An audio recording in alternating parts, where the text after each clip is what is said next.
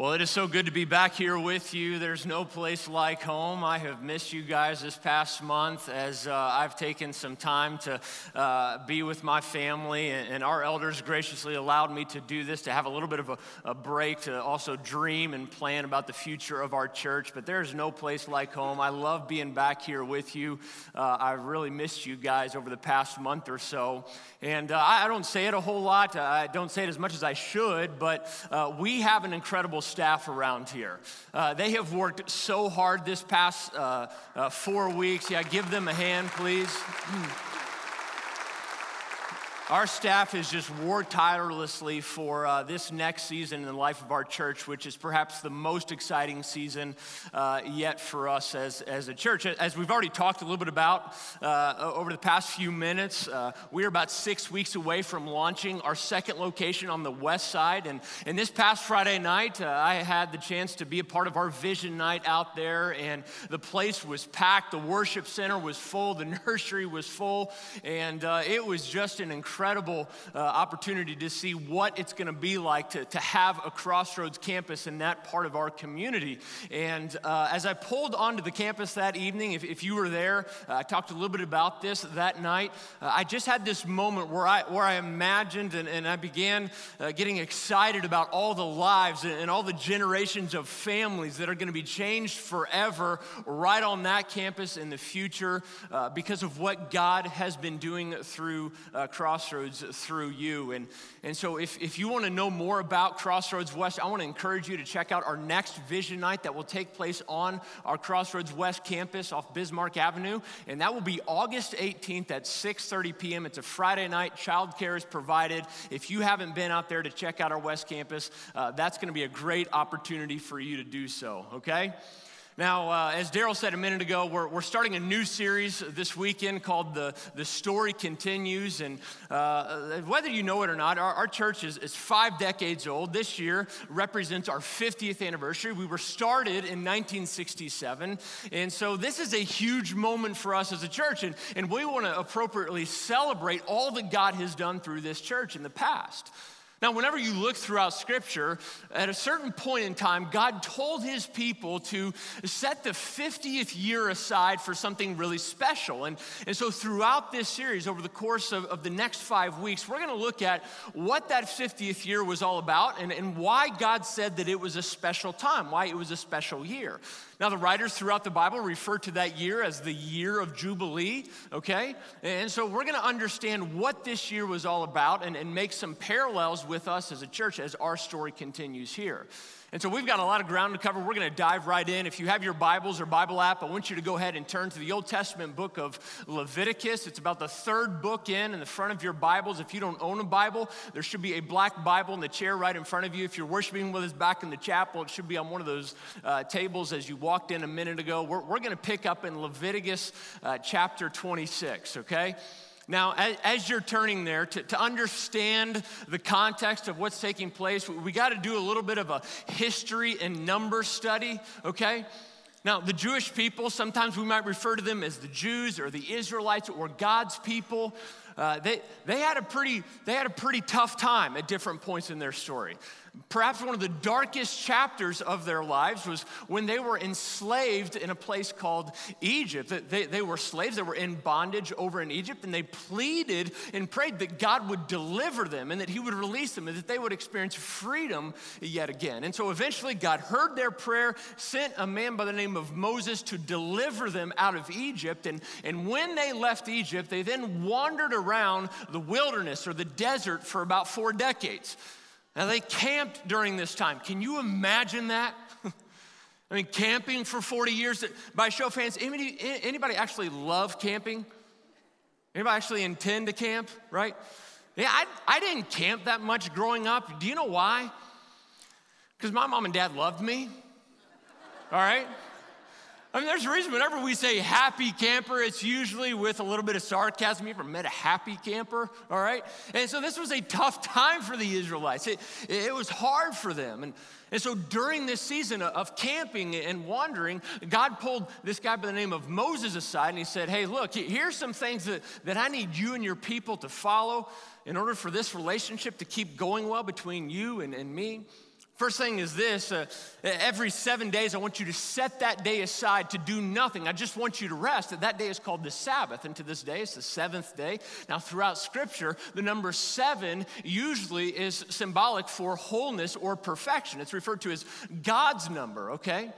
And so God takes it one step further with Moses and says, okay, now for six years in a row, I want the Israelites to, to plant and to work really hard. But then on that seventh year, I want the land to just rest and, and for the Israelites to be reminded that I am their true provider. And so if that number seven represents wholeness and perfection, and the Israelites were called to set certain times aside to rest, that, that time was intentional to be reminded of who God is and, and who we are. And, and so take the seventh Sabbath year, so that would be seven times seven years. Seven times seven is 49, right? Good. You passed math class. That's good. One year after that, which is the 50th year, God said that's the year of Jubilee. This was a time for the Jewish people to re- reflect back on the dark chapter of being enslaved and to be grateful for the freedom that they had because of what God had done. And, and so here's what God says about the year of Jubilee. He, here's a promise He gives them. He says, I will put my dwelling place among you, and I will not abhor you. I will walk among you and be your God, and you will be my people. I am the Lord your God who brought you out of Egypt so that you would no longer be slaves to the Egyptians. I broke the bars of your yoke and enabled you to walk with heads held high. And so this 50th year was all about remembering God's deliverance, that He rescued them. Now, here's the thing the year of Jubilee, it was all about knowing God more. It was all about getting closer to their Creator. And so, what we're going to do uh, throughout this series is we're going to discover what this really looks like for us, okay? What, what, does it really look like to, to know God more, to know our Creator on a deeper level? Now, I want you to know this series isn't going to be about knowing more about God, okay? I mean, there's a difference between knowing Jesus and just merely knowing about Jesus. And, and at times it's tough for us to decipher between the two because they're so similar. Now, I'm a big country music fan. I don't know if you are or not. If you hate country music, you're probably going to hate heaven too, okay? I mean, I just, I love it. And uh, I want you to imagine with me for just a minute that uh, one evening I'm watching a documentary about Garth Brooks, okay? Now, on this documentary, suppose I, I'm probably going to learn about where he was born and raised, his hobbies, and, and what were different turning points in his career. If it's a good documentary, I'm probably going to learn about his family, right? I mean, a documentary is successful if it tells the story of the individual with accurate facts and figures. And, and so I would probably walk away having watched that show knowing more about Garth Brooks. But just because I know a lot about him and I have accurate information and I internalize facts, that doesn't mean that I actually know him or that he knows me, right? I mean, how creepy and weird would it be if I saw him out in public and I ran up to him and I said, Hey, Garth, you, you never texted me back the other day. You still coming over for that cookout? I mean, he's probably gonna be like, Who, who in the world is this? He'd probably think I was some creepy, you know, celebrity stalker or something. You see, there's a difference between knowing about someone and actually knowing someone. And you see, many of us, we, we come to a service like this every single week and we learn a lot of information about God. We, kind of memorize the script of things regarding Jesus, what to say, what not to say. And you see, if we're not careful, if we're not careful, we don't see church much different than just a documentary about God where we learn more about Him and yet we never really make it personal. We never really internalize it. We never really own it. You see, there, there's this tendency to confuse knowledge for intimacy. And so this series is going to be all about taking steps to know God more, to be closer uh, to Him. And so today we're, we're going to take our first step with this. Uh, if you're following along, I want you to jump to the first book in the Bible uh, called Genesis. Okay, we're going to be in chapter 18, it's just a couple uh, books over if you're in Leviticus right now. Uh, Genesis is the first book. We're going to be in chapter 18, and uh, we're, we're, going to learn about a, a, guy by the name of Abraham. Okay, so this is before the time of Moses, this is before the, the, the Jews were even enslaved over in Egypt. And, and Abraham was this man that God selected and used to kind of spread humanity throughout the globe and to advance civilization. And And so we're told that, that whenever God selected Abraham, he, he said, Hey, go and I, am going to lead you to this, uh, this place to start a new nation. And, and Abraham at the time didn't know where uh, this was going to be located, but, but Abraham, hearing that voice from God, just said, Okay, uh, consider it done. I, I will follow you. And so Abraham does that. He takes all of his family with him. Now, the scene that we're going to pick up with today, all right, he and his wife Sarah are about 100 years old, okay? And an angel of the Lord had appeared to them and told them that they were gonna expect a child, that, that Abraham's wife, Sarah, was gonna get pregnant. Can you imagine that? I mean, how would you react if, if your grandmother or great grandmother called you up and said, Hey, I've got some, I've got some big news? I mean, nobody passes out birth control at the nursing home, right? And so they laughed and they mocked God because it was just so ridiculous. And so, as the angels were leaving that day, and check out uh, verse 16 in chapter 18, here's what we read. When the man when the men got up to leave, they looked down towards Sodom, and Abraham walked along with them to see, to see them on their way. Then the Lord said, Shall I hide from Abraham what I'm about to do?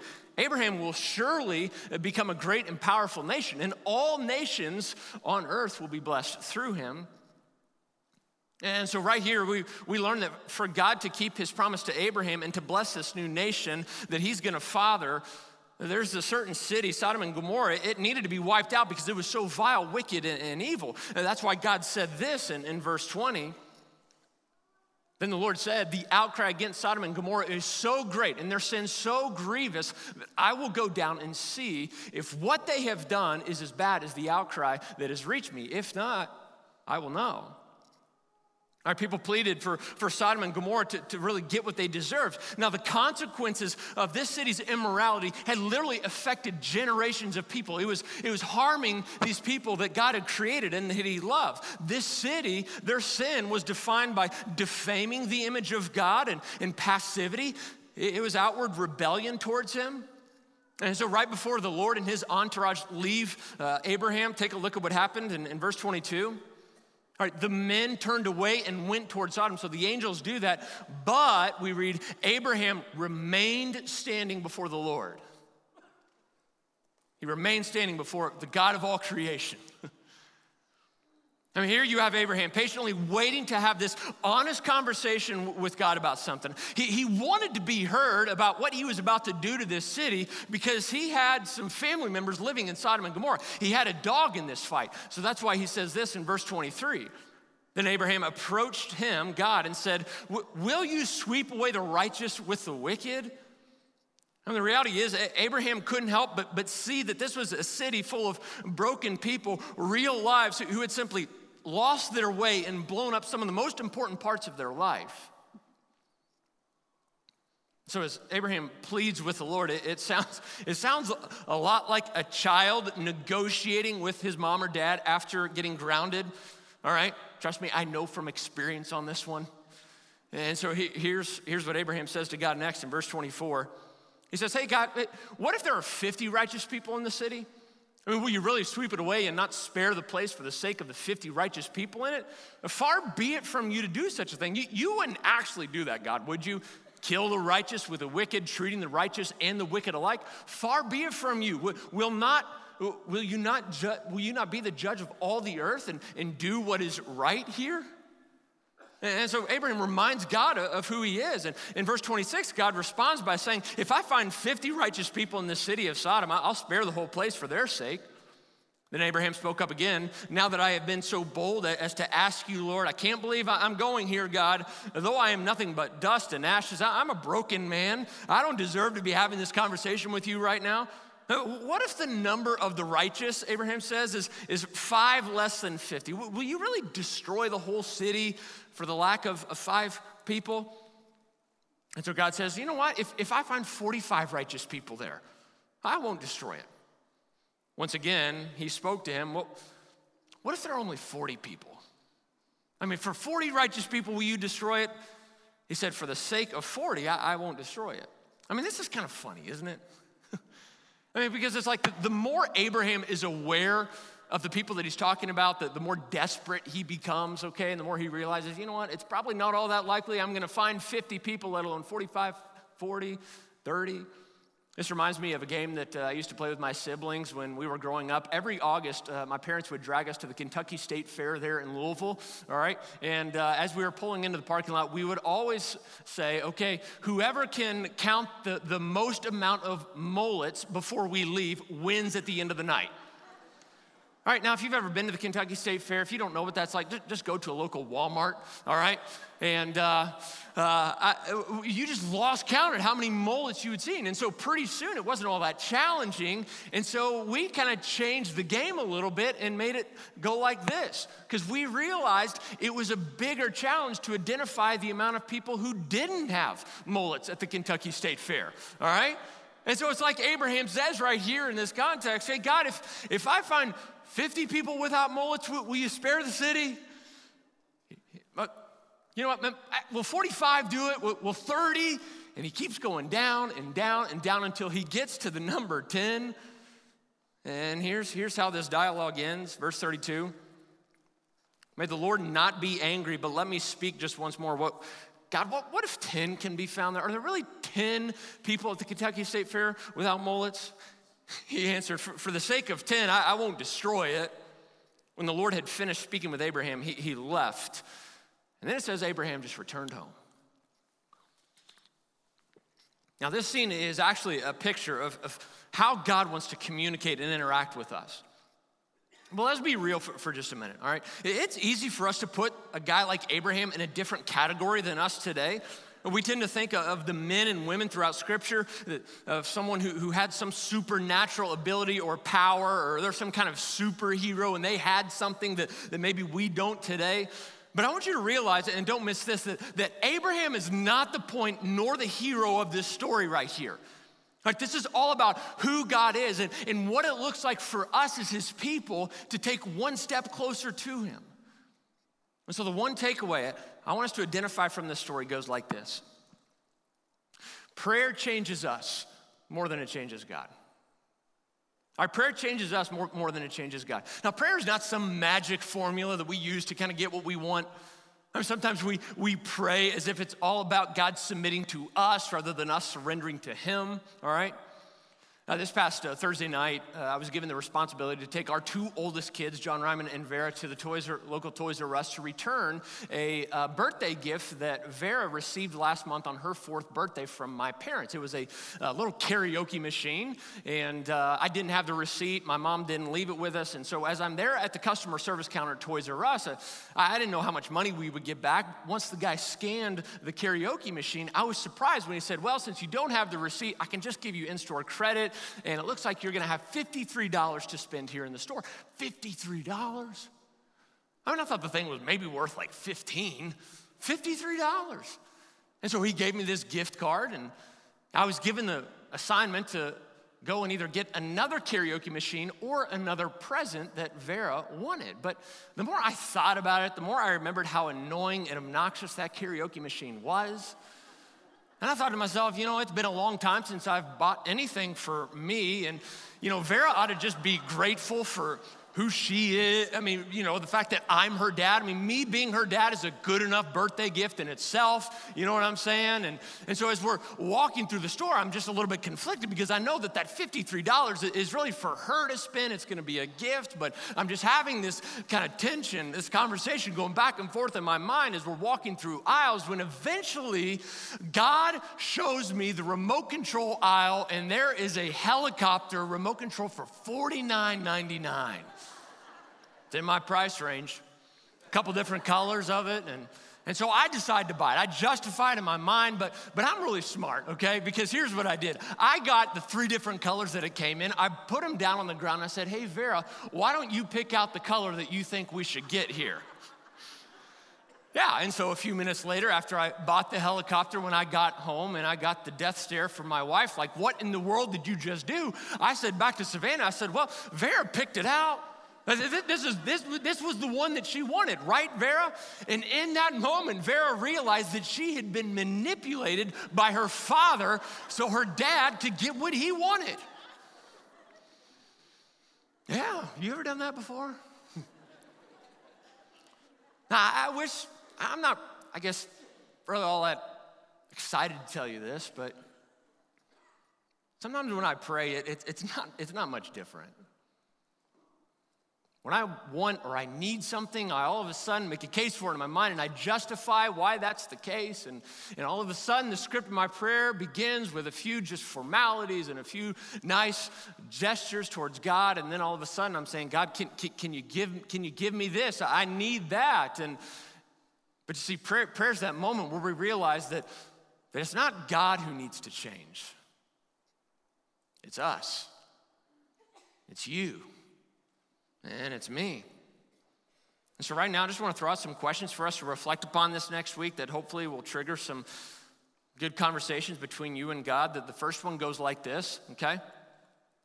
What keeps you from praying? What keeps you from praying? Do you, do you pray because you feel like you, you have to more than you want to? I think some of us just need to be given permission to pray. I mean, the most common things that, that interrupt communication between our Creator and, and, us are feelings of guilt, shame, and, and fear that's the result of something in our past, something that we've done, or something that's been done to us. All right, when Jesus asked about how to pray, take a look at, at what, he, what he tells his disciples. He says this, and when you pray, Matthew chapter 6, it's a biography on the life of Jesus, don't be like the hypocrites. For they love to pray standing in the synagogues and, and, out on the street corners to be seen by others. It's a show for them. Truly, I tell you, they have received their reward in full. But when you pray, go into your room, close the door, and, and pray to your, what is that? Father. Pray to your Father who, who is unseen. Then your Father who sees what is done in secret, he's going to reward you. And let me just tell you that this is a Father who won't manipulate you. You see, G- Jesus knew how easy it is for us to, to use prayer as a way for us to show off. So, why did he say, go into your closet, do it in secret? Well, because he's really smart. And, and he knows that the moment we try to pray to impress others, we totally miss the point of having a conversation with God to begin with. You see, nothing makes prayer more empty and more meaningless than when we turn an intimate conversation into a public spectacle. You see, Jesus is far more interested in our honesty than our formality. He cares more about our sincerity uh, than our eloquence. This is why Jesus specifically referred to God as, as our Father. He, he, could have, he could have used a lot of different illustrations to describe who God is. He could have said, you know, pray to the general, pray to the priest, or, or, pray to, you know, you know pr- pr- pray to the man in charge, pray to the king. No, no, he says Father. In fact, that word Father in the Greek is a term of endearment. It literally means daddy. That's the closeness that your Creator wants to have with you. Here's the second question Who are you becoming because of how you are praying?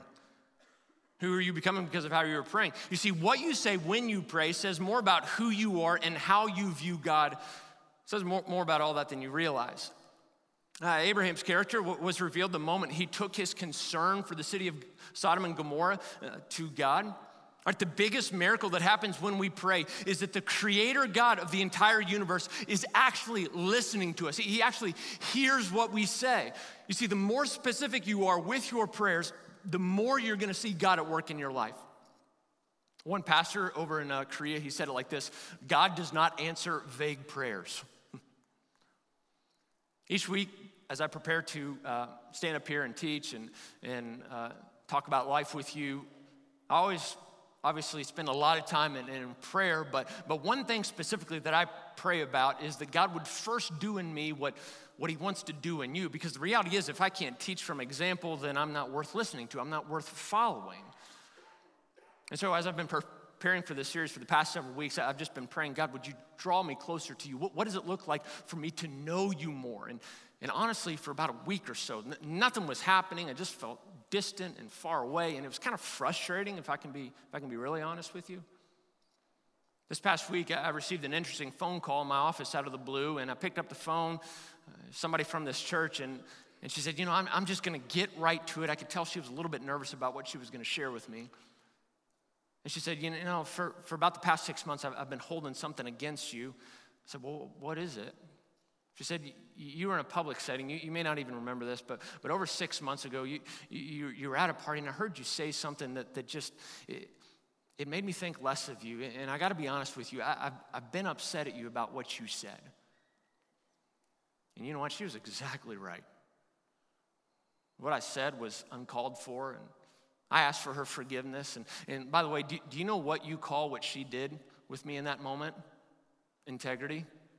She brought the offense to my face. She, she, didn't say, you know, I've been talking to 10, 15 people about this and they all agree with me. No, she said, hey, I, have got this offense against you. I think you did wrong and, and I just have to get it off my chest. And, and she was exactly right. And she didn't know it at the time, but in that moment, some sin in my life got exposed that I had completely overlooked. And come to find out, that was the one thing that was keeping me from knowing God more, from feeling closer to Him. And so, what does it look like for you to pray for something specific? Now, be careful for what you pray for, though, because it could lead to an uncomfortable conversation, okay? Don't, don't be surprised when God shows up and, and He answers, and he answers your, your, your prayers. Here's the third thing Would you still pray even if you didn't like the answer? All right, when life doesn't go your way, when a chapter of your story takes an unexpected turn, how, how do you respond? All right, one writer in the Bible was a guy by the name of Paul, and, and he planted a bunch of churches during the first century, and he would write letters to these churches, and it makes up about the second half uh, of the Bible. And in one of these letters, he gets really vulnerable and open and talks about this pain that he's walking through in life and, and his frustration towards God because God won't take it away. Here's what he says to the church in Corinth. 2 Corinthians 12, he says, Look, three times I pleaded with the Lord to take it away from me. I made my case before God, in other words. But he said to me each time, My grace is sufficient for you, for my power is made perfect in weakness. Therefore, I will boast all the more gladly about my weaknesses, so that Christ's power may rest upon me. Paul didn't like God's answer here. Because each time he asked for this thorn, this issue, this, this source of pain in his life to be removed, each time God said, No, no, no. He got denied three times. And, and you see, sometimes, sometimes we don't get what we want because what we want isn't what we need at that point in our story. That's a tough lesson for us. Here's the fourth question Do you want answers more than you want God? Do you want answers more than you want God? Now, now God didn't totally um, answer Abraham's request to spare the city of Sodom and Gomorrah if you, if you read on, because he still rained down fire from heaven. His judgment came upon the city. But he did spare Abraham's family. He did spare Lot, his nephew. Now, what's interesting is that the Bible later says that Abraham's relationship with God was kind of like a, a friendship, right? They, they had this close relationship. And like any relationship that you and I have in life, right, it requires communication, requires connection. Any relationship that's worth investing in, that's worth developing, it requires uh, honest conversations from time to time. And so, if you don't know how to pray, if it's been a long time since you have prayed, you can just start by by just talking to God about what's going on, what, what you've been thinking about lately. What, what are you scared of? Or what are you excited about in life? What are you maybe grateful for? Start voicing some of those thoughts out loud. And picture yourself actually talking to the Creator God because the truth is, whether you know it or not, He, he hears you in that moment. Now, for Savannah and I, my wife, for us to have a good, healthy marriage, I've learned that it requires two kinds of communication on our part. All right, the first kind of communication is, is we have to set some time aside every now and then to, to have uninterrupted dialogue. Maybe that's a date, maybe that's a night away somewhere, or it's a trip together, okay? These are those moments when, when we get really deep with each other and we find out how each other are really doing and, and we learn more about each other in those moments. But you see, we wouldn't have a good marriage if I only relied upon those infrequent moments to kind of further and deepen our relationship, right? No, for us to stay married and, and, and, be in a good place, it requires frequent t- touch points throughout the day. We might text each other. We always talk at the end of the day. When I come home from work, we sit on the couch, we ask each other about our days. There's a reason why communication is really the number one issue in marriages today. And I think the same could be said between us and God. And so, what would it look like for you to view your relationship with God in a similar way? Have those moments where every now and then you, you get away and you just have some uninterrupted time with Him. You take the Bible with Him. You use the Word of God to trigger prayers in you, to trigger thoughts, or maybe to allow it to use it to, to form some prayers in you, but also invite God to be a part of your day. He cares about your day. Lord, help me to have discernment and wisdom as I, lead, as I walk into this meeting. God, would you please rain down your wrath upon my boss? Can't stand him, all right? Those frequent touch points are really important to stay connected. And that's what it looks like to, to have a, a growing relationship with Him. Now, here's the fifth qu- question and last question I want to challenge us with. It goes like this Are you willing to be the solution for what you're asking? Are you willing to be the solution for, for what you're asking? Abraham made it clear to God that, that he wasn't just asking God to do something. No, he offered to be a part of the solution by saying, God, would, would you spare the city if I find 10 righteous people? He didn't just say, hey, God, please, please allow your mercy and grace to fall over Sodom and Gomorrah. No, he offered to be a part of the solution. You see, you pray differently when you make yourself part of the solution. You see, in a lot of instances, we can be the answer to what we're praying for. I mean, what if a requirement for something that you're praying about was a willingness to be the answer to what you're wanting or what you're seeking? You see, there's a difference between praying for something and, and praying through something. Praying for something is asking that, that God or someone be the answer to what you're asking. And that's certainly appropriate at certain moments in time. But praying through something is a journey of persistent, ongoing prayer. All right, and in just a minute, we're going to have an opportunity to actually pray through something really exciting uh, as a church over the next six weeks, okay? But before we do that, I just want to share with you one little way that now, I'm trying to be a part of the solution here. All right, now, if you're not a Christian, if you're not a follower of Jesus, and maybe you don't call Crossroads home, this really isn't for you. You can tune me out right now, okay? This is for those of us who, who are believers, who call this place home, all right? Now, right now, uh, as a staff, it's budget season uh, for us as a church. And we're trying to project expenses over the next year or so and how we anticipate God moving and how we want Him uh, to, to move. And, and as the person who's ultimately responsible for the direction of this church, I never want our vision as a church to be determined and confined to, to a budget, okay? I want us to dream such big dreams and have such great visions that if and only if it happens, only God can get credit for it. But the reality is, we are a large organization that employs over 80 employees, and we have partners and, and churches all across uh, the nation, all across the world that is dependent upon our financial support, all right? Therefore, finances are essential. And just to be really straight with you, we totally rely upon everyone's generosity here in order to function. Now, over the past two or three months, uh, giving has, has declined a little bit. That's completely normal. So does attendance during the summer months. People are away, on vacation, whatever. That's not an unusual trend for this time of year. But I do want to be really clear uh, about something.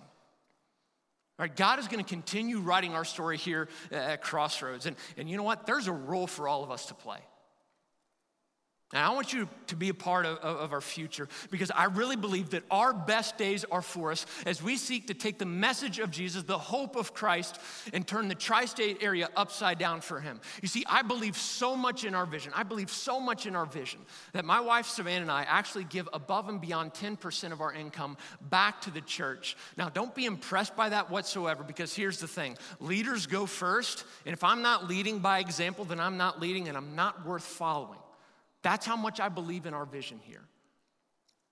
And so for you to be a part of this story, it requires, it requires that we all contribute our time, our, our resources, and saying, hey, we're in this together. Now, I know that there, has been a lot of change this past year in transition, and maybe you don't agree with a lot of the changes uh, that, that we've made, and I want you to know join the club, all right? I don't either.